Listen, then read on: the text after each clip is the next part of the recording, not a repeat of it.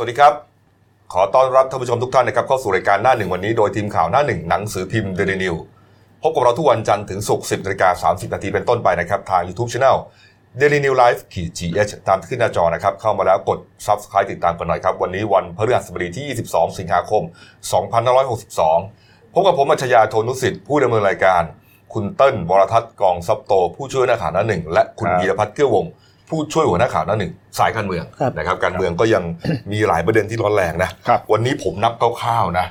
ในบทข่าวเราเนี่ยประมาณสัก 8 เรื่องเออนะแล้วจริงแปๆก็ดเรื่องแปดประเด็นที่น่าสนใจวันนี้นะครับ เดี๋ยวอยากให้ลองจับตาดูช่วงเย็นอืมๆข่าวน่าจะออกแล้วก็คือ จะมีการเปิดเผยบัญชีทรัพย์สินนี่อ่าสส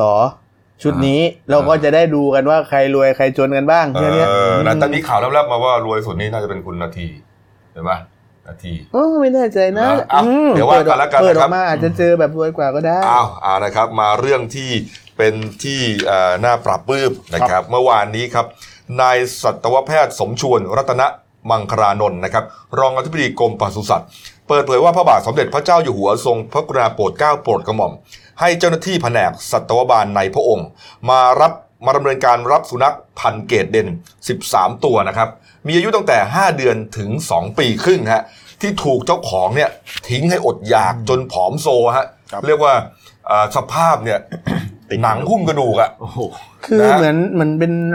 กรณีที่เขาบรีดบรีดมาแล้วมันขายไม่ได้หรือเปคือล่าเพาะพันธุ์เออเพาะพันธุ์แล้วขายไม่ได้ใช่ไหมฮะเนี่ยฮะก็ทรงมีพระกรุณาโปรดเกล้าโปรดกระหม่อมนะให้ให้รับสุนัข เกตเดนที่ว่าเนี่ยครับไปรักษาและอภิบาลต่อที่โรงพยาบาลสัตว์ คณะสัตวแพทยศาสตร์ มหาวิทยาลัยเกษตรศาสตร์ที่บางเขน ตรงนี้เองนะฮะใกล้ๆเนี่ยนะครับ ก็ทางทางแผนกสัตวบาลเนี่ยนะฮะก็ได้รับสุนัขนะฮะ13ตัวเนี่ยนะครับมาที่มหาวิทยาลัยเกษตรศาสตร์ตามพระราชกระแสรับสั่งเรียบร้อยนะฮะเบื้องต้นเนี่ยหมอที่โรงพยาบาลสัตว์เกษตรเนี่ยก็บอกว่าหมา สุนัขสิบตัวนะฮะสุนัขสิบตัวอาการพ้นขีดอันตรายแล้วก็ปลอดภัย ก็คือว่าแข็งแรงครับผอมโซไปบ้างนะฮะแต่ว่าก็ไม่ได้มีอาการป่วยอะไรนักนะครับ แต่ว่ามี 3 ตัวนะฮะที่ที่เอ่อป่วยนะฮะก็ยังต้องดูแลใกล้ชิดนะฮะเนื่องจากว่าอาจจะมีการติดเชื้อ ติดเชื้อนี่เขาดูจากที่ไหนรู้ไหมขี้ตาจะเยอะอืมก็แสดงว่ามีเชื้อโรคแล้วเชื้อโรคเนี่ยถูกขับออกจากทางตานะฮะบางตัวนี่เป็นไข้หวัดเลยนะเออผมก็รู้เพิ่งรู้นะเนี่ยหมามีเป็นไข้หวัดได้ด้วยนะไข้หวัดหรือไข้หัด ไข้หวัดนี่ฮะส่วนทั้งหมดเนี่ย ก็อย่างที่เห็นเนี่ยนะฮะสภาพก็ขาดสารอาหารอย่างรุนแรงนี่ครับนี่ฮะอันนี้โอ้โหนี่ดามเท้าด้วยดามขาหน้าด้วยนะ อืมนี่ฮะอ่านายสัตวแพทย์สมชวนก็บอกว่า ถ้าช่วยช้าไปกว่านี้นิดนึงนะสุนัขเหล่านี้อาจจะตายลงได้นะครับเออนี่ครับ นี่ฮะอ่า ท่านรองอธิบดีกรมปศุสัตว์ก็บอกต่อนะครับ บอกว่าการเข้าไปช่วยครั้งนี้นะดำเนินการภายใต้พระราชบัญญัติพระราชบัญญัติป้องกันการทารุณกรรมสัตว์นะครับปี 2557 นะครับ มีกำหนดโทษเลยนะว่าผู้ใดเนี่ยทำร้ายร่างกาย หรือจิตใจสัตว์ โดยเฉพาะสัตว์เลี้ยงเนี่ยมีบทลงโทษจำคุก 2 ปีครับปรับไม่เกิน 40,000 บาท หรือทั้งจำทั้งปรับครับเออนี่ฮะก็ได้ส่งเจ้าที่เนี่ยไปดำเนินการกับเจ้าของสัตว์นี้แล้วนี่ฮะก็มีรายงานอย่างที่คุณพีบอกอะว่า เจ้าของเนี่ยทีแรกเนี่ยเขาก็เหมือนจะเอามาเลี้ยงแล้วก็เพาะพันธุ์ครับ เตรียมกะว่าจะทำเป็นธุรกิจอะอืมจะขายนั่นแหละนะฮะมันตัวเท่าเท่าไหร่เนี่ยเห็นเห็นเนี่ยไม่ใช่สายพันธุ์ที่ฮิตในบ้านเราเอนะอไม่เท่าไหร่นะไม่แน่ใจเหมือนก็ก็คือว่าก็แพงนั่นแหละนะแต่ว่าพอเนื่องจากว่าเกรดเดนมันตัวใหญ่ไงใช่เป็นสุนัขพันธุ์ใหญ่ครับ มันก็ต้องการที่ในการวิ่งเล่นออกกำลังกาย กินอาหารทีนึงก็เยอะอืมใช่ไหมฮะครับแล้วก็เข้าใจว่าเจ้าของเก่าเนี่ยอาจจะมีปัญหาเรื่องเรื่องเงินอะพูดง่ายๆนะฮะก็อาจจะไม่มีไม่ไม่มีความรู้เพียงพอ แล้วก็ดูแลไม่ดีเงินขาดมือพอดีฮะก็เลยปล่อยทิ้งไป ปล่อยทิ้งก็สุดท้ายก็เนี่ยฮะผอมโซเนี่ยฮะเกดเดนนี่น้ำหนักสูงสุดนี่ถึง 50 กิโลกรัมเลยนะตัวใหญ่มากนะฮะตัวใหญ่มากตัวเท่า เด็กย่อมๆเลยนะหรือหนักกว่านะหนักกว่าผู้ใหญ่บางคนก็ห้าสิบเลยนะครับ เออนี่ฮะนี่ครับนี่ฮะแล้วทีนี้ความเนี่ยทราบถึงพระเนตรพระกันนะเอ่อท่านรองที่ดีกรมปศุสัตว์ก็บอกต่อนะครับ ในหลวงเนี่ยฮะทรงดูข่าวนี้จากทาง Facebook และทีวี โอ้โห นี่ฮะแสดงว่าท่านนี่ทรงติดตามสถานการณ์บ้านเมืองนะครับนี่ฮะครับก็เลยทราบว่าอ่า สุนัข 13 ตัวเนี่ยถูกทอดทิ้งอยู่ในบ้านหลังหนึ่งนะครับในอำเภอลาดหลุมแก้วปทุมธานี ก็รับสั่งให้สำนักพระราชวังนะฮะนำสุนัข 13 ตัวไปดูแลฟื้นฟูสภาพร่างกายที่โรงพยาบาลสัตว์ที่มอเกษตรอย่างอย่างที่ว่าเนี่ยนะครับ นี่ฮะนี่ฮะนะฮะในส่วนของแฟนเพจ Facebook Watchdog Thailand นะก็โพสต์ข้อความนะครับ หลังจากที่มีพระมหากรุณาธิคุณนี้แล้วเนี่ยฮะก็บอกว่าสุดปราบปลื้มในพระมหากรุณาธิคุณ พระบาทสมเด็จพระเจ้าอยู่หัวรัชกาลที่ 10 มีพระบรมราชโองการมอบหมายให้ผู้แทนพระองค์ ขอรับน้องหมาเกตเดนทั้ง 13 ชีวิต ไว้ในพระบรมราชานุเคราะห์ขอพระองค์ทรงพระเจริญนี่ฮะครับ นี่ก็เป็นเรื่องดีๆที่เกิดขึ้นนะครับ นี่อ้าวเอาละครับ มาการบ้านการเมืองหน่อยนะครับ ที่เกรินไว้เมื่อสักครู่นี้ครับ เมื่อวานนี้ครับที่รัฐสเอ่อรัฐสภานะครับเอ่อได้มีพิธีรับพระบรมราชโองการโปรดเกล้าโปรดกระหม่อมแต่งตั้ง คุณสมพงษ์อมรวิวัฒน์นะครับหัวหน้าพักเพื่อไทยนะฮะให้เป็นผู้นำฝ่ายค้านนะฮะโดยมีประธานและรองประธานสภานะฮะพร้อมทั้งตัวแทนพักการเมืองฝ่ายค้านทุกพักเลยครับแต่ว่ายกเว้นพักเศรษฐกิจใหม่นะฮะอืมก็เข้าร่วมพิธีกันอย่างพร้อมเพรียงนี่ฮะนี่ฮะอย่างที่เห็นเนี่ยนะครับนี่นะฮะก็เป็นเขาเรียกว่าเป็นพิธีรับพระบรมราชโองการนะฮะแต่ภายหลัง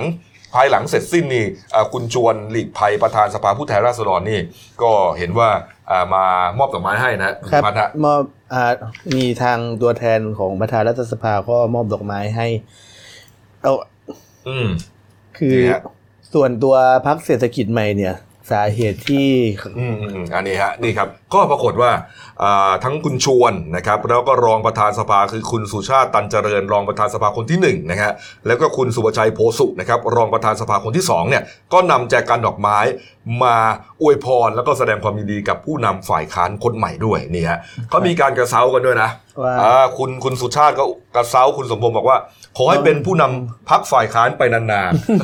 ๆ เออเออนี่ฮะจะจะยุบสภาหรือเปล่านี่เมื่อไหรยังไม่รู้เลยเนี่ย เออนี่ฮะให้ตเขาอนหลังเป็นคุณสมพงศ์ก็ออกก็ก็ให้สัมภาษณ์นักข่าวนะ บอกว่าก็ต้องขอบคุณรองประธานสภาด้วยบางทีท่านคงอยากจะเป็นรองประธานสภาไปนานๆเหมือนกันเออก็กระเซ้ากันนะนะฮะจริง ๆ ก็เออเป็นเพื่อน เพื่อนฝูงพี่น้องกันนะเพนะราะฮะว่าคนเล่นการเมืองมานานแล้วเหมือนกันนะรู้จักกันนั่นแหละฮะอืมเนี่ยครับอะมาประเด็นที่ยังเป็นเรื่องร้อนแรงอยู่นะกรณีของการที่ฝ่ายค้านนะฮะยื่นยติด่วน ขอเปิดอภิปรายทั่วไปแบบไม่ลงมตินะฮะตามรัฐธรรมนูญมาตรา152ครับนะฮะอ่ากรณีจะอภิปรายท่านนายกนะฮะที่นำครมเข้าเฝ้า ถวายสัตว์แล้วก็พูดไปครบนะเอ่อกล่าวคำถวายสัตว์ไม่ครบตามรัฐธรรมนูญมาตราอืม161นะครับครับแล้วก็ อีกเรื่องหนึ่งที่ฝ่ายค้านต้องการจะขอเปิดอภิปรายทั่วไปอืมก็คือเรื่องของที่มาของงบประมาณครับในการที่จะทำโครงการกระตุ้นเศรษฐกิจ ซึ่งเห็นว่าจะมีการใช้เงินในการกำทำกระตุ้นเศรษฐกิจถึง 3.15 ล้านบาทมเขาอยากถามว่าอ้าวแล้วทีเนี้ยหนึ่งเรื่องถวายสัตว์ตกลงเอายังไง สถานะของนายกจะเป็นยังไงสถานะของคอรมอถือว่าสมบูรณ์หรือเปล่าครับถ้าไม่สมบูรณ์จะหมายถึงว่าต้องย้อนกลับไปที่คอสชหรือเปล่าอืมอ่าก็คือ เป็นการอภิปรายทั่วไปโดยไม่ลงมติ ซึ่งเบื้องต้นฝ่ายวิปฝ่ายค้านนี้นะครับ ขอเวลาไว้สองวันครับสองวันแล้วก็จะจัดผู้อภิปรายเบื้องต้นทั้งหมด 15 คนอืมซึ่งกรณีนี้ฝ่ายฝ่ายรัฐบาลอ่าฝ่ายค้านเป็นผู้ขอเปิดอภิปรายนะครับ ฝ่ายรัฐบาลอภิปรายไม่ได้ครับนี่ฮะแต่ว่าคือพูดง่ายๆว่าผู้ที่ตอบเนี่ยนายกก็ควรจะมาเอง แต่สามารถมอบหมายให้ผู้ที่เกี่ยวข้องตอบได้ด้วยบางเรื่องอ่าก็คุณชวนหลีกภัยก็บอกว่า โอเค เมื่อมีการตรวจสอบยติแล้วครับ ปรากฏว่าทั้งหมดที่มีการเขียนมาถูกต้องอืมก็ดังนั้นจะมีการบรรจุระเบียบวาระด่วนนะครับ ซึ่งสัปดาห์หน้าเนี่ย ไม่มีการประชุมรัฐสภานะครับ เนื่องจากว่าจะมีการประชุมรัฐสภาอาเซียนตั้งแต่ประมาณวันที่ 25 ถึงวันที่ 30ครับทำให้ระเบียบวาระด่วนที่บรรจุนี้น่าจะเป็นในช่วงต้นเดือนกันยานะครับอืมโดยต้องไม่ก่อน โดยต้องไม่หลังวันที่ 18 กันยายน เนื่องจาก 18 กันยายนเนี่ยก็คือจะเข้าสู่วันปิดประชุมสภาสมัยสามัญ ก็คืออยู่ในช่วงต้นกันยานี่เองนะใช่ฮะแต่ว่า ต้องไม่ใช่วันพุธพฤหัสด้วย เพราะพฤหัสเนี่ยเป็นวันประชุมสภาผู้แทนราษฎรปกติ ใช่นั่นหมายความว่าเป็นวาระปกติแน่นอนผมว่านะจันทร์อังคารอาจารย์อังคารไม่ได้ อาจจะอังคารไม่ได้อีก อังคารเนี่ยนายกต้องประชุมครมครับ ถ้าถ้าจะเป็นน่าจะเป็นวันศุกร์ศุกร์เสาร์เหรอเอ่อสองสองวันอะ น่าจะเป็นวันศุกร์น่าจะเป็นศุกร์จริงๆ เพราะว่าคือเหมือนจันจันทร์อังคารเขาก็ประชุมสสวจันทร์อังคารเขาก็ประชุมสวนะอืม พูดเพื่อนเขาสสอะไม่เป็นไรเดี๋ยวรอดูแล้วกันคุณก็จะจัดลงวันไหน เออ ก็ต้องรอดูนะครับว่าเขาจะจัดให้มีการอภิปรายเรื่องนี้วันไหน แต่แต่แต่ที่น่าสนใจก็คือผลเรื่องเนี้ยนายกเนี่ย ท่านก็พยายามจะพูดว่าท่านไม่ตอบแล้วนะครับเพราะว่าขอให้รอดูผลการตรวจสอบจากผู้ตรวจการก่อนว่าอืมผู้ตรวจมีมติ หรือความเห็นว่าจะส่งต่อสารรัฐธรรมนูญวินิจฉัยหรือเปล่าครับ ซึ่งผู้ตรวจการแผ่นดินเนี่ยจะสรุปและจะประชุมเรื่องนี้ภายในวันที่ 27 สิงหาคมนี้นะครับอืมแล้วก็ถ้าส่งสารรัฐธรรมนูญวินิจฉัยท่านนายกก็อาจจะบอกว่าควรจะต้องรอกระบวนการของศาลต่อ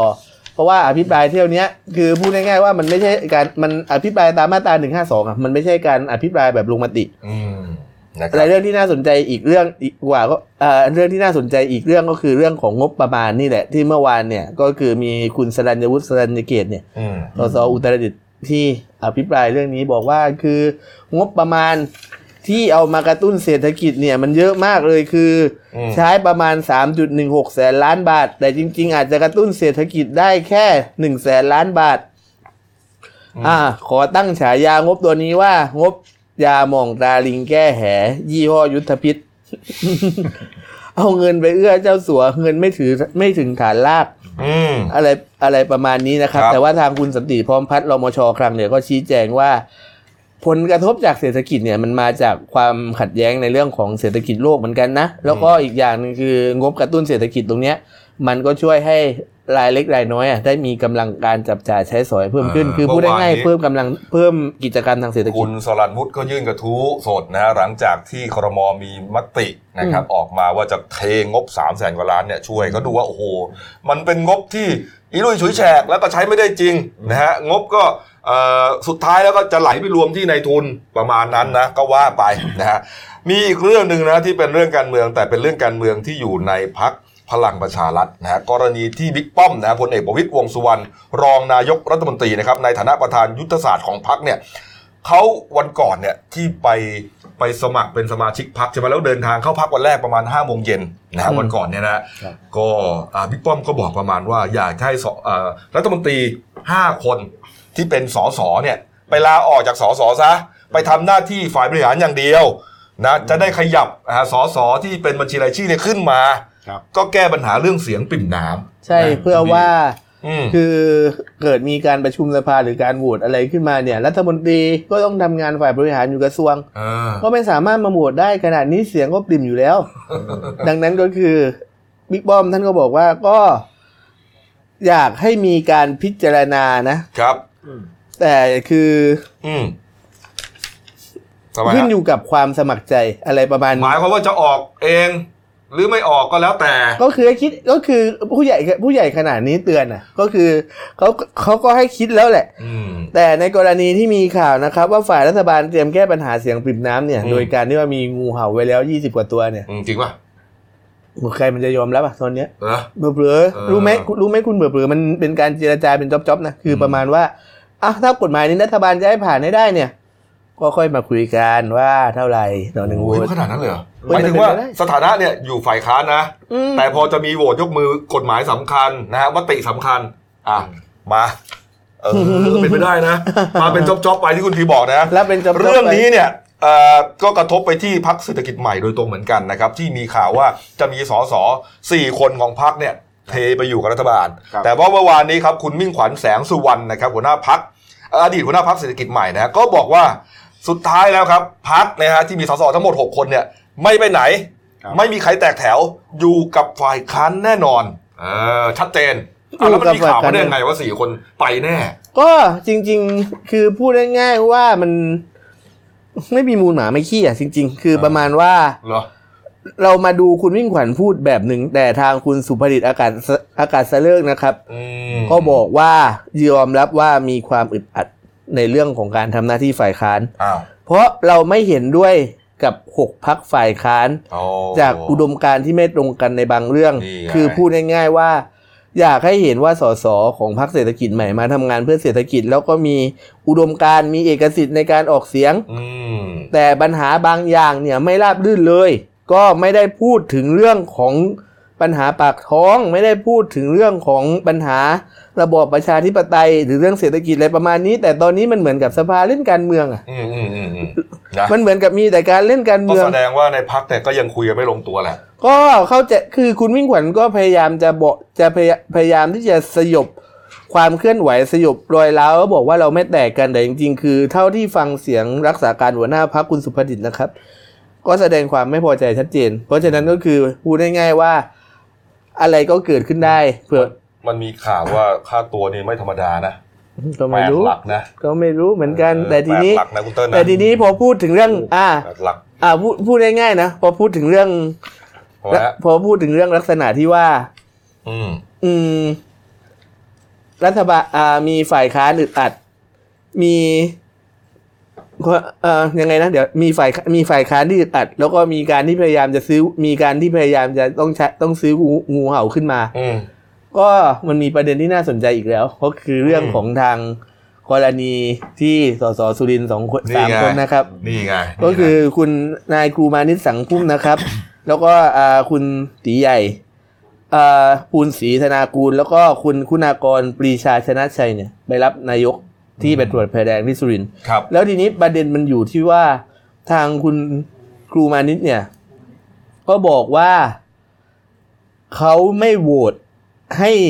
เออเขาเออเขาไม่เห็นด้วยกับการที่สสฝ่ายค้านเนี่ยลงชื่ออภิปรายนายก แล้วก็พร้อมจะโหวตสนับสนุนนายก คืออย่างนี้ไอ้สองคนเนี่ยนะ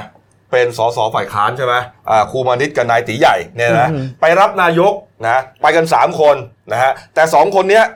แทนที่จะรับเฉยๆกลับไปพูดยกยอปอปั้นโอ้ยนายกอยู่เป็นไปเลยสี่ปีแปดปีนะยกมือให้ล้านเปอร์เซ็นต์นะแล้วก็ไม่เห็นด้วยกับฝ่ายค้านด้วยที่ไปเอ่อลงชื่อยื่นอภิปรายไม่ไว้วางใจต่างๆ เนี่ย เอ้า คือคือมันพูดเหมือนกันว่าอยากจะย้ายไปอยู่รัฐบาลเนี่ยเออมันก็ล้ำเส้นไปหน่อย ล้ำเส้นไปหน่อยเมื่อวานนี้ครับ คุณยุทธพงศ์จรัสเสถียรนะฮะสสมหาสารคามในฐานะรองหัวหน้าพักเพื่อไทยเขาก็ออกมาเปิดเผยแล้วบอกว่าโอ้โหผมเนี่ยเป็นรองหัวหน้าพักดูแลพื้นที่อีสาน เจอสสรูปพักพูดจาอย่างนี้เนี่ยอดรนทนไม่ไหวหรอกนะจะต้องเรียกมาสอบถามก็หน่อยว่าอยู่ดีๆเนี่ย ไปพูดจาอย่างนั้นไป โอ้ไปอะไรนิยอะมอวยเออไปนิยมไปนิยมเรียนอาหารได้ยังไงไปเนี่ยเรียนรองเท้าทหารเลยพูดอย่างนั้นเลยนี่ฮะเห็นว่าจะเรียกออกมาเลยอะก็คือบอกว่า จะมีการตั้งคณะกรรมการสอบนะครับอืมเพราะว่ามีลักษณะการกระทำที่เรียกว่าผิดจริยธรรมพักอืมแล้วก็ถ้าหากไม่มีการลงดาบ เหมือนกับเชือดไก่ให้ลิงดูอะครับ เวลานายกลงพื้นที่ต่อไปจะเกิดปัญหาเช่นนี้เรื่อยเออๆแต่ว่านั่นหละแต่ว่าส่วนคุณคุณากรปรีชาชนะชัยเนี่ยก็ไม่อาจจะไม่ถึงกับเรียกว่า ไม่โดนไม่โดนไปด้วย โดนไม่โดนหนักเท่าสองคนนั่นนะเพไม่ราะโดนไปด้วยเพราะบอกเขาบอกว่าไปรับเฉยๆไม่ได้พูดอะไรเอ่อคือการไปรับเนี่ยก็โอเคเข้าใจได้ใช่ไหมสสในพื้นที่ครับนะก็ทำหน้าทำหน้าที่แทนอ่าประชาชนครับอ่าเขาว่าไปนะครับ ซึ่งซึ่งเขาก็บอกว่าในกรณี ของการตั้งกรรมการสอบในเพื่อไทยนะครับ มันก็จะมีการพิจารณาบทลงโทษบทลงโทษอย่างเบาที่สุดก็อาจจะแค่มีการตักเตือน หรือถ้ามันถึงขั้นหนักกว่านั้นเนี่ยก็คือรอเป็นมติของกรรมการพักแล้วกรรม รอเป็นมติของคณะกรรมการพักแล้วกัน ก็ก็ก็ก็ก็เป็นไปได้นะอืมเพราะว่าพรรคเพื่อไทยเนี่ยเขาหาเสียงมาตลอดชูประชาธิปไตยไม่เอาเผด็จการแต่นี่อืมโอ้โห คุณไปทำอย่างนี้ก็ก็ก็สมควรอะ แต่ว่าครูมานิตเขาก็ไม่สนใจนะ เมื่อวานนี้นักข่าวไปถามครูมานิตก็บอกว่า เรื่องนี้ผมถือว่าจบนะ เนื่องจากว่าได้คุยกับคุณสมพงษ์หัวหน้าพักเนี่ยนะ แล้วก็ผู้ใหญ่ในพักไปแล้วเขาก็ไม่ได้ตำหนิอะไร เพราะมองว่าเป็นเรื่องปกติ แค่ตักเตือนหรือให้สัมภาษณ์ หรือให้ความคิดเห็นทางการเมืองก็ต้องระมัดระวังมากขึ้นแค่นั้นนี่ แล้วก็ไม่สนใจด้วยว่าคุณยุทธพงศ์เนี่ยจะไปยื่นสอบวินัยจริยธรรมอะไร ไม่สนใจเขาบอกว่าปัญหาของประชาชนที่สุรินทร์เนี่ยมีความสำคัญมากกว่า เอาสมองมาคิดประเด็นนี้เออไม่เป็นหัวกันอะพูดง่ายอืมๆนะก็พูดก็จริง ๆ คือมันมันเหมือนเห็นมันเหมือนเห็นภาพยังไงอะอืมความไม่เสถียรภาพหรือความแกว่งไปแกว่งมาของ ทั้งขั้วรัฐบาลทั้งขั้วฝ่ายค้านเนี่ยอืมว่าแบบ เออ วันนี้ วันฝั่งหนึ่งไปเข้าข้างฝั่งหนึ่งอีกฝั่งหนึ่งมาเข้าข้างฝั่งหนึ่งอะไรประมาณเนี้ยอืมนะมันเลยยิ่งทำให้รู้สึกว่าสภายุคเนี้ยไม่มีความเสถียรแล้วก็พอมันไม่เสถียรพอมันไม่มีเสถียรภาพปุ๊บเสียงปริ่มขนาดนี้ปุ๊บต่อไปคือต้องระวังว่าเวลาการเรียกโหวตอะไรการโหวตอะไรในสภาเนี่ยอืมระวังจะมีการตบทรัพย์กันขึ้น ให้ผ่านให้ตกบฎเลยเหรอ ให้กฎหมายผ่านเอาจริงอ่าเอามาอีกประเด็นหนึ่งครับ เรื่องคุณศิระเจนจาคะนะครับ ที่ครับไปเอ่อโวยวายกับตำรวจนะทราบกันดีนะเมื่อวานนี้ครับ คุณศิระนะครับก็เอ่อแถลงข่าวนะครับที่รัฐสภาเลยนะยืนยันว่าเรื่องที่เกิดขึ้นเนี่ยไม่ได้ทำผิดนะเพราะว่าไม่ได้ก้าวไก่ายการทำงานของตำรวจนะฮะแต่เป็นเจ้าที่รัฐ แต่เป็นเจ้าที่รัฐแล้วก็ลงไปพื้นที่เพื่อพิสูจน์ข้อเท็จจริงตามที่ได้รับเรื่องร้องเรียนมานี่ ยืนยันว่าทำงานเพื่อชาติ ไม่ใช่เรื่องส่วนตัว แต่ที่บอกแต่เขาบอกว่าไปในนามส่วนตัว ไม่ได้ไปในนามพักแม่มันมันอิลุงตุงนักกันไปหมดอะนะนะเอานะแล้วก็แกก็แกก็ปฏิเสธนะว่าไม่ได้ไม่ได้ไปขู่ตำรวจอะไรเลยนะโอ้โหนั่นอืมนั่นคือไม่ได้ไปขู่แล้วดูวิธีการใช้เสียงอืมแล้วมันนะคือมาแล้วก็แล้วก็คือมาอ้างว่าหูตึงทีหลัง เออนะเออ ก็นึกถึงกรณีตอนสสเสียบบัตรแทนที่เพิ่งโดนศาลจัด โดนที่คดีเพิ่งเข้าชั้นศาลฎีกานะครับเขาบอกเขาบอกเขามีบัตรหลายใบก็เลยลืม อะไรประมาณเนี้ยเราก็แบบอืมฟังแล้วคือบางเหตุผลเนี่ยอย่าพูดเลยอะอืมพูดแล้วมันมันรู้สึกแบบมันดูถูกคนฟังอะเออจริงๆนะคุณคุณทำผิดคุณไม่ขอโทษขอโทษคนไทยก็ทำไงกันเออนะที่ขู่นะแล้วก็เออนั่นน่ะเดี๋ยวเจอกัน นั่นไม่เรียกว่าการข่มเดี๋ยวเจขู่อหรอกันเออเออข้าราชการชั้นผู้ใหญ่ แต่เขาพูดไม่เต็มปากนะข้าราชการชั้นผู้ใหญ่นะเขาพูดที่ ที่ฟังในคลิปนะเออมาเนี่ยคุณไม่มาต้อนรับเลยอืมนะก็มีบางเพจนะเอารูปคุณชวนหลีกภัยนะประธานสภาผู้แทนราษฎรปัจจุบันนะอดีตนายกใช่ไหมสองสมัยอะไรต่างๆเยอะแยะไปหมดเลยมันไปนั่งรอรถไฟไปนั่งรอรถไฟที่นั่งอยู่กับประชาชนทั่วไปอะนะเออนั่นน่ะเออไม่ต้องให้เกียรติมันผมก็ได้เขาก็ไปเขาเองเออก็นั่นไงอ่าแล้วแล้วมาพูดว่าไม่ได้ข่มขู่จริง ๆ เนี่ย ทุกอาชีพมีเกียรติหมดนะ นะฮะไม่ไม่ได้หมายความว่าเฉพาะอาชีพสสเท่านั้นนะที่เป็นผู้ทรงเกียรตินะฮะอืมทุกอาชีพนะถ้าทำทำตามอ่าหน้าที่ที่ได้รับมอบหมายนะครับไม่ทำผิดนะฮะก็มีเกียรติทั้งนั้นนะฮะไปคิดเสียใหม่นะครับ ที่คิดว่าสสผู้ทรงเกียรติเนี่ยนะฮะไปคิดเสียใหม่นะฮะอ้าวอะปิดท้ายประเด็นนิดนึงครับไปดูความน่ารักน่ารักของลุงตู่หน่อย เมื่อวานนี้ลุงตู่ครับ เดินทางด้วยเฮลิคอปเตอร์นะครับ ไปลงเรือหลวงอ่างทองนะฮะบริเวณอ่าวไทยตอนบนนะฮะเป็นประธานในพิธีปิดการฝึกปฏิบัติทางทะเลของศูนย์อำนวยการรักษาผลประโยชน์ของชาติทางทะเลนะครับนี่ฮะนายกก็ร่วมรับชมการฝึกปฏิบัติทะเลรูปแบบต่างๆนะฮะอาทิเช่น การนำเรือเพื่อปิดเทียบเพื่อค้นอาวุธ หรือว่าตรวจสอบประวัติบุคคลภายในเรือก็มีการสาธิตกันเนี่ยนะนี่นี่ฮะอะดูภาพกันเพลินๆแล้วกันนี่ครับเอ่อเอ้ผมเพิ่งเคยเห็น พรางพรางฐานเรือนะเนี่ยสวยดีเหมือนกันนะเอออะปิดท้ายที่ข่าวตกตะลึงในโซเชียลมีเดียนะครับครับกรณีของอาคุณหมอที่โรงพยาบาลสมเด็จพยุพราชท่าบ่อนะครับอำเภอท่าบ่อจังหวัดหนองคายนะฮะครับเขาผ่าตัดคนไข้ป่วยเป็นโรคนิ่วในถุงน้ำดีครับปรากฏว่าต้องตะลึงฮะไปเจอนิ่ว เกือบ 2,000 เม็ดครับคุณเต้นนะครับเมื่อวานเนี้ยฮะอ่าทางนายแพทย์วัฒนาภารีศรีนะครับ ผู้อำนวยการโรงพยาบาลสมเด็จพยุพราชท่าบ่อนะครับ ก็เปิดเผยผลการผ่าตัดของผู้ป่วยรายหนึ่งอืมว่าต้องตกตะลึงเพราะว่าพบก้อนนิ่วมากถึง 1,898 เม็ดขออีกทีฮะกี่เม็ดนะ1,898 เม็ดโอ้โหเกือบ 2,000 นะ โอ้โหก็คุณหมอบอกว่าปกติแล้วเนี่ยจะมีการผ่าตัดสองกล้องทุกวันวันละ5ถึง10 คน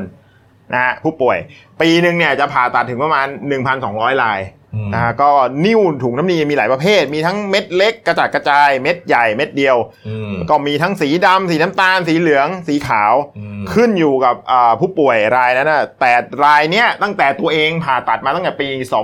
2537 เป็นรายที่พบมากที่สุดครับก่อนหน้านี้สถิติสูงสุดเมื่อปี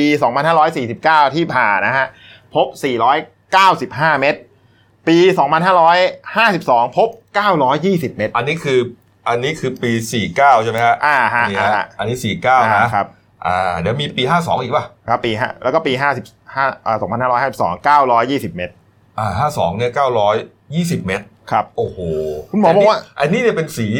สีคล้าย ๆ กันหมดนะอ่าแต่ว่าไอ้ปีน้ำตาลล่าสุดที่พบเนี่ยฮะมาดูฮะ ปี62เนี่ยมันมีเม็ดใหญ่สุดข้างบนด้วยนะอ่าแล้วก็กระจัดกระจายไซส์เล็กไซส์ใหญ่เต็มไปหมดนี่ฮะของของพ่อผมก็เป็นนะสีนี้สีดำแต่ไม่เยอะเท่านี้ประมาณ10กว่าเม็ดคุณพ่อที่ที่จะคุณพ่อคุณเต้นของพ่อเป็นป่วยเป็นเป็นนิ่วเป็นที่ไหนเป็นนิ่วในถุงน้ำดีเหมือนกันอืมผ่าตัดออกมาเป็นเม็ดสีดำแบบนี้มีครับทั้งเม็ดเล็กเม็ดใหญ่แต่มันมันประมาณแค่สิบกว่าเม็ดแค่นั้นอืฮะมไม่ไม่ไม่เยอะขนาดนั้นคนก็จะคิดว่าสาเหตุเนี่ยเกิดจากการดื่มน้ำใช่ไหมอืมดื่มน้ำแล้วมีตะกอนนะน้ำที่ไม่ได้กรอง สุดท้ายไอ้ตะกอนเนี่ยมันกลายไปเป็นนิ่วอยู่ในร่างกายเรา จริงๆแล้วใช่ป่ะคุณหมอเรื่งนี้บอกว่าสาเหตุของโรคในนิ่วในถุงน้ำดีเนี่ยยังไม่ทราบแน่ชัด เออสันนิษฐานได้มาว่า จากผู้ป่วยเนี่ยมีไขมันสูง แคลเซียมในร่างกายสูงอืมน้ำดีมีการติดเชื้อ หรือท่อน้ำดีมีการอุดตัน ก็เหล่านี้ทำให้เกิดการตกตะกอนยังพิสูจน์ไม่ได้นะครับว่าอ่าเกิดจากอะไรร้อยเปอร์เซ็นต์ก็แสดงว่าอย่างนี้ นิ่วเนี่ยมันมีเกิดหลายที่ใช่นิ่วในกระเพาะปัสสาวะครับอะนิ่วในทางเดิน ครับอาหารอะไรต่างๆเนี่ยนะผมครัก็บไม่แน่ใจนะ แต่ว่าสาเหตุเนี่ยบางส่วนก็อาจจะการดื่มน้ำครับแต่ว่าไอ้นิ่วในถุงน้ำดีเนี่ยไม่ใช่ ครับ แล้วก็ยังไม่รู้สาเหตุแน่ชัดด้วย อ่าเออคุณหมอบอกว่าโรคเนี้ยฮะสามสิบเปอร์เซ็นจะไม่แสดงอาการ อืม จะพบก็ต่อเมื่อไปตรวจสุขภาพประจำปี มีการเอาเอาต้าซาวช่องช่องท้อง ครับ อีกสามสิบเปอร์เซ็นจะมีอาการปวดแน่นท้องท้องอืดบ่อย แล้วก็เหมือนเป็นโรคกระเพาะอะโดยเฉพาะเวลาที่รับประทานอาหารที่มีอืมโปรตีนหรือไขมันสูงเออแล้วกินยาก็ไม่หายสักทีอ่าแล้วก็อีก 30%เกิดจากโรคแทรกซ้อน เช่น ถุงน้ำดีอักเสบ นิ่วอุดตันในท่อน้ำดี แล้วก็ทำให้ผู้ป่วยปวดท้องมากอืมก็คุณหมอแนะนำนะครับว่าทางที่ดีเนี่ยควรตรวจสุขภาพประจำปี เอาตราซาวด์ช่องท้อง หรือคนที่ปวดท้องแน่นท้องเรื้อรังเนี่ย กินยาโรคกระเพาะแล้วไม่หายรักษาไม่หายก็ให้ลองเอาตราซาวด์ดูเออพ่อผมเนี่ยพอผ่าตัดถุงน้ำดีออกไปแล้วนะครับอ่าตั้งแต่ปี 2554อืมคุณหมอแนะนำว่าไม่ควรรับประทานอาหารที่มีไขมันเยอะเพราะว่าถุงน้ำดีเราถูกตัดออกไปแล้วอ๋อดีฮะนี่ครับก็ปกติเราตรวจร่างกายประจำปีเนี่ยอืมของอย่างเราเดนิวเนี่ยก็มีเขาตรวจเขาแค่เอ็กซเรย์แค่แค่ปอดปอดนะครับแต่ไม่ได้เอ็กซเรย์ช่องท้องนะใช่ เออเราไปเสนอดีกว่านะอันนั้นอันนั้นอันนั้นเห็นว่าต้องต้องต้องเพิ่มฮะเพิ่มในในรายการนะคุณก็อย่าเพิ่งไปพูดสิ ไม่เราเสนอให้เขาครับให้ได้ครับได้ครับผมพิมเข้าใจดิเผื่อเราเออจะเจอนิ่วบ้างใช่นะก็ก็ถ้าเจอไวก็รักษาไวครับนะครับ หายเร็วครับนะครับอะนะครับมาดูการ์ตูนขาประจำคุณขวดนะครับครับนี่ฮะมาเลยครับ อ่า สารจากผู้นำถึงประชาชนนี่ครับมีผู้นำชี้นิ้วลงมาแล้วก็บอกว่าประชาชนช่วยเอาเงินออกมาใช้หน่อยฮะนี่ครับ แต่ว่าสารจากประชาชนถึงท่านผู้นำว่าไงฮะผู้นำช่วยเอาสมองออกมาใช้เขาคงจะเป็นการเสียดสีทั้งมาตรการกระตุ้นเศรษฐกิจที่สุดท้ายก็ไม่พ้นจากเงินนะครับเหรออืมจริง ๆ ก็คือก่อนตอนเขาเข้ามาดำรงตำแหน่งเนี่ยเขาก็บอกว่าเขาเหมือนกับ ไม่ชอบประชานิยมอะเพราะว่ามันทำให้เหมือนกับไม่มีการเติบโตอย่างยั่งยืน แต่สุดท้าย แต่สุดท้ายก็ล้วนๆมันก็ต้องใช้มาตรการพวกนี้กระตุ้นเศรษฐกิจอะอืจริงมนะเอาว่ากันไปนะครับอ่าพักครู่เดียวครับ กลับมาช่วงหน้ามาดูนักสาวสาวใจถึงนะครับเอ่อไล่คนที่ขี่จักรยานยนต์ขึ้นฟุตบาทเนี่ยให้กลับไปลงบนท้องถนนเลย เออ นี่ ยืนขวางทางเลยครับนี่ครับ แล้วก็มีเอ่อข่าวสลดนะครับสองสามีภรรยา พ่ายพิษเศรษฐกิจนะจับมือกันผูกคอตายนะครับ อีกเรื่องหนึ่งครับเมื่อคืนเมื่อสักเช้ามืดวันนี้เองฮะฐานอากาศเมากลางไปยิงปืนหน้าโรงพักบางเขนนะวุ่นวายกันไปหมดครับพักครู่เดียวครับเดี๋ยวกลับมาคุยข่าวกันต่อครับครับ จากหน้าหนังสือพิมพ์ สู่หน้าจอมอนิเตอร์ พบกับรายการข่าวรูปแบบใหม่ หน้าหนึ่งวันนี้ โดยทีมข่าวหน้าหนึ่งหนังสือพิมพ์เดลิวิวออกอากาศสดทาง YouTube d e l i n e w Live ขีดทีเทุกวันจันทร์ถึงศุกร์10นาฬิกา30นาทีเป็นต้นไป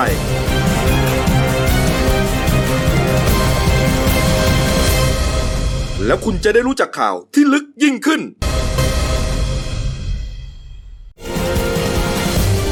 จากหน้าหนังสือพิมพ์ สู่หน้าจอมอนิเตอร์ พบกับรายการข่าวรูปแบบใหม่ หน้าหนึ่งวันนี้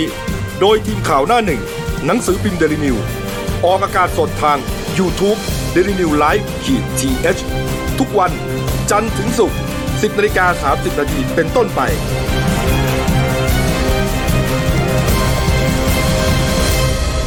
แล้วคุณจะได้รู้จักข่าวที่ลึกยิ่งขึ้น มานะครับช่วง 2 ของรายการหน้าหนึ่งวันนี้ครับรายการที่จะเอาข่าว ทุกรูปแบบมาเล่าให้ฟังครับนะครับครับมี 2 เบรกด้วยกันครับเบรกนี้พบกับคุณรุ่งชัยคงสุขครับหัวหน้าข่าวหน้าหนึ่งครับครับสวัสดีครับนี่อะพี่รุ่งก็เตรียมมาเล่านะข่าวสลดนะสอดรับกับใบหน้าอันรอเราและสลดโคตรทูนะครับอะมาดูข่าวที่เกิดขึ้นใน Facebook นะฮะเป็นคลิปนะฮะที่ Facebook เพจฉันคือวัคซีนความรักฆ่าบาดทะยักอารมณ์ก็เอามาแชร์ไว้นะครับ เป็นคลิปนักศึกษาใจกล้าคนหนึ่งนะฮะยืนขวาง มอเตอร์ไซค์ที่ขี่ขึ้นฟุตบาทฮะนี่ฮะจะเห็นนะฮะน้องนักศึกษาคนนี้เอ้ยไปไปนี่ไล่ลงไป ไล่ลงไป ไม่ยอมให้ไป เออ ก็มีคนเนี่ยถ่ายคลิปไว้ได้นะฮะคลิปจากคุณอุดมศักดิ์นาคอินแจ้งนะฮะแล้วก็เฟซบุ๊กของฉันคือความรักเนี่ยเข้ามามาแชร์อีกทีหนึ่งนะฮะเนี่ยฮะก็พยายามถ่ายไว้นะบอกว่าเฮ้ยเในคลิปเนี่ยมีเสียงประมาณว่า ถ่ายไว้ถ่ายไว้เผื่อน้องมันถูกอะไรเนี่ย เราจะได้เป็นพยานนี่ฮะไม่ยอมให้ไปจริงๆฮะ นี่มีปากเสียงกันนิดหน่อยนะฮะสุดท้าย ยอม ยอมครับมอเตอร์ไซค์สองคันนี้ต้องถอยหลังลงมาฮะไอ้นี่คนต้องนี้คนนี้ต้องเดินลงคันคันคันแล้วหลัก็งคันหลังนี้ลงก่อนมอเตอร์ไซค์รับจ้างลงไปดีกว่าเว้ยอ่าไม่ยอมให้วินเบอร์เก้า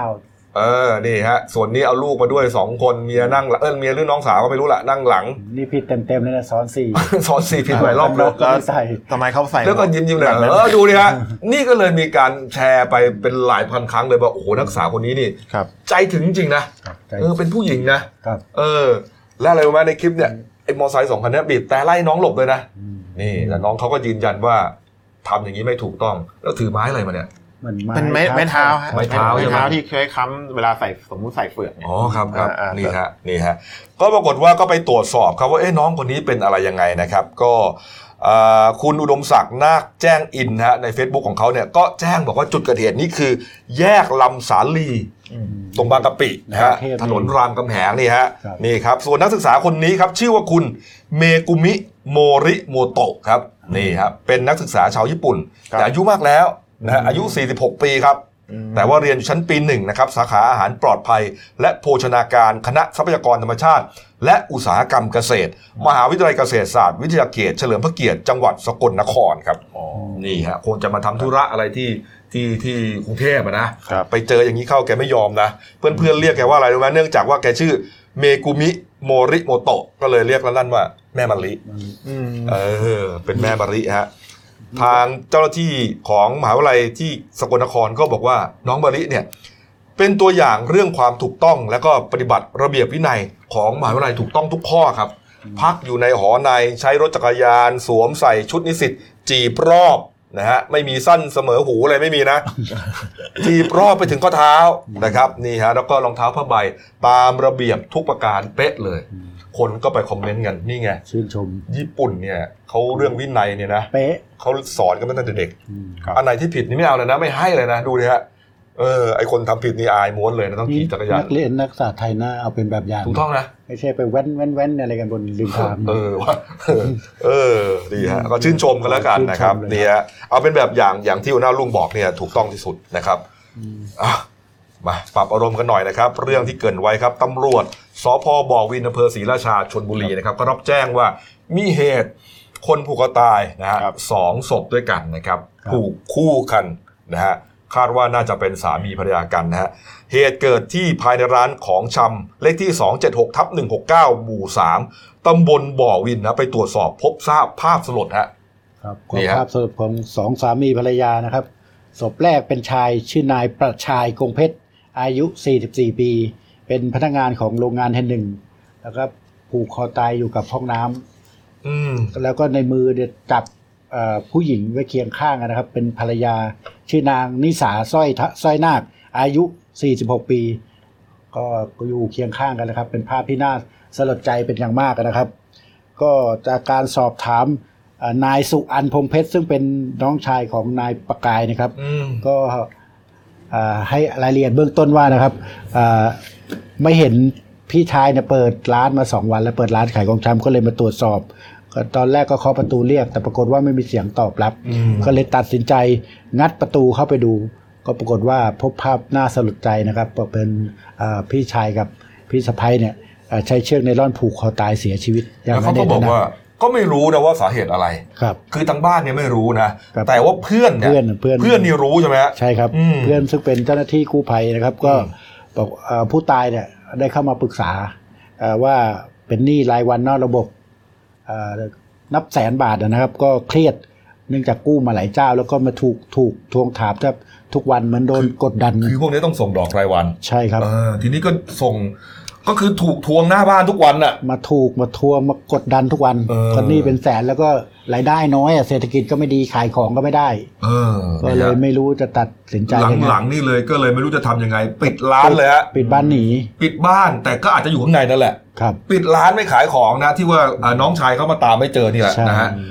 ก็คงจะไม่มีเรียกว่าไม่มีปัญญาจ่ายดอกเขานั่นแหละก็นะคืฮะอคงจะหาทางออกไม่ได้ อืมตัดสินใจ สุดท้าย แต่ที่น่าสลดใจคือหู ผูกคอตายแล้วยังจับมือกันเหมือนว่า ตั้งใจจะไปพร้อมกัน คือผูกคอตายคนเดียว หรือฆ่าตัวตายคนเดียวเนี่ยไม่ไม่ยากไม่ยาก แต่สองคนของเนี่ยคนเนี่ยแล้วก็อยู่มันต้องปรึกษากันนะว่าอืมมันต้องไม่ไหวแล้วนะพ่อเอ้ยต้องไม่พมีร้อมใจแล้วก็แบบางคนก็อาจจะ อาจจะพยายามรั้งเฮ้ยเราสู้อีกสักตั้งหนึ่งอะไรอย่างเงี้ยนะแต่สุดท้ายเนี่ยสองคนนี้สู้ไม่ไหวคงจะหาทางออกไม่ได้นะไม่ได้นะฮะน่าสงสารแล้วจริงๆมากไปทราบเนี่ย ยอดหนี้ประมาณแสนแสนเดียวตรงนั้นนะฮะอืม แต่บุคคลแสนเดียวเท่านั้นเองนะแต่โดนกดดันจากเจ้าหนี้เงินกู้ไงเขาบอกว่าเจ้าหนี้เงินกู้ถึงขั้นกลับมาจุดทูบขอขมาไม่ครับก็คือว่ามันก็มาทวงตามปกติทุกวันนี่แหละครับ มาทวงวันก่อนอะปิดร้านกลับครับ วันอีกสองมาปิดร้านกลับ วันนี้มาเปิดร้านแต่เอ้ยทำไมตำรวจเต็มบ้านเลยวะครับพอรู้ว่าเสียชีลูกวิตหนี้ผูกคอผูกคอตายตายหนีหนี้แล้ว โอ้โหถูกตัวเองก็จุดทูบจุดเทียนของเขามาแล้วกลับเลยอืมโอ้โห นี่ฮะ แต่นี่เนาะระบบนี่แบบโหดมากนะเก็บรายวัน อืมนี่ฮะแล้วสองสามีภรรยาผู้ตายเนี่ยเขาเขียนจดหมายลาตายนะถึงลูกเขาด้วยนะครับ ก็เป็นการสั่งเสียนะว่าอ่าเนี่ยฮะอย่างที่เห็นเนี่ยฮะแม่เหนื่อยแม่ล้ากับชีวิตแล้วก็สั่งเสียหมดนะอาของอยู่ตรงไหนตู้ตู้เสื้อผ้ามีอะไรตู้กับข้าว เอาไปไว้ไหนอะไรยังไงเนี่ย ครับบอกหมดเลย นี่ฮะ นี่ครับ อืมเรียกว่าแล้วก็ไม่อยากให้ลูกรับรู้อะไรนี่เขียนยาวอย่างคือ นี่เขาเขียนไว้ล่วงหน้านะ เขียนตั้งแต่วันที่ 7 สิงหานะครับนี่ฮะโอ้โหคือวางแผนกันมานานแล้วเอายังไงดีพ่ออเอายังไงดีแม่สุดท้ายก็คงจะหาทางออกไม่ได้จริอืงๆนะมจริง ๆ เนี่ยแสนหนึ่งเนี่ยไม่เยอะจริง ๆ นะคือบางคนอาจจะเยอะนะฮะบางคนอาจจะไม่เยอะก็แล้วแต่แต่โดยสภาพรวมเนี่ยมันสู้ได้นะคุณเต้นว่าไงมันมันต้องอยู่ที่เอ่อเจ้าหนี้บางคนด้วยทำไมฮะเพราะว่า เจ้าหนี้เจ้าหนี้เงินเงินกู้นอกระบบบางคนเนี่ยที่ที่เป็นข่าวก็คือลงพักกันอะอืมอืมบางคนจ่ายสมมติที่ที่ที่เคยเห็นนะจ่ายปุ๊บนัดสมมติจ่าย24งวดครับ จ่ายงวดหนึ่งสมมติจ่ายไปแล้ว20งวดอืมงวดที่21วันนี้ไม่มีจ่าย เออ เจ้าหนี้บางคนตัดใหม่เลยนะ เริ่มต้นจ่ายใหม่เลยนะโอ้นั่นมันนั่นมันก็เกินไป ผมถึงอยากรู้ว่าเฮ้ยมันเป็นประเด็นนี้ด้วยเปล่าว่าเออว่าเก็บ เงินกู้ดอกเบี้ยเกินกว่าที่อืมกฎหมายกำหนดหรือเปล่า แล้วก็อืมมีการมันจะมันก็วนเวียนอยู่อย่างเงี้ยทำทำให้แบบว่าเฮ้ยหนี่ก้อนนี้ไม่ไม่จบไม่สิ้นสักทีอืมแต่หายไปพักหนึ่งสมัยตอนนี้ปราบปรามกันอย่างรุนแรงนะโอ้ยแต่มันยังมีอืมมันมายังเรื่อยๆครับคนก็ต้องมีกู้มีอะไรกันอยู่ตลอดแหละแต่ว่าไม่เป็นข่าวอะไรแค่นั้นเองอ่าฮะนี่ฮะเออเอาปิดท้ายที่ข่าวนี้หน่อยนะเอาครับเมื่อคืนนี้นะช่วงตีสามครึ่งได้นะครับ ตำรวจสอนอบางเขนนะกำลังปฏิบัติหน้าที่อยู่บนโรงพัก ปรากฏว่าได้ยินเสียงปืนดังกระหน่ำเลยต้องกระโดดหลบกันหนีตายกันจ้าละวันนะคุณเต้นนะ อ่าก็เมื่อวานเมื่อเอ้าไม่ใช่เมื่อวานสิเมื่อเช้ามืดที่ผ่านมาประมาณตีสามครึ่งครับ อ่าขณะที่ตำรวจทางสองเราวังเขนเนี่ยกำลังปฏิบัติหน้าที่อยู่ก็ได้ยินเสียงปืนดังขึ้นอย่างที่พี่กบว่านะก็ลงมาก็อ่าพบตัวคนยิงเนี่ยขับรถอ่ามาด้า CX อืม5อ่าคันหนึงเนี่ย ขับมาแล้วไปจอดไปจอดไว้ที่อ่าทะที่จอดใกล้ๆของสวปของสอนอปุ๊บก็ไปคุมตัวมา เป็นเจ้าตัวเนี่ย พบมีปลอกกระสุนตกอยู่ที่หน้า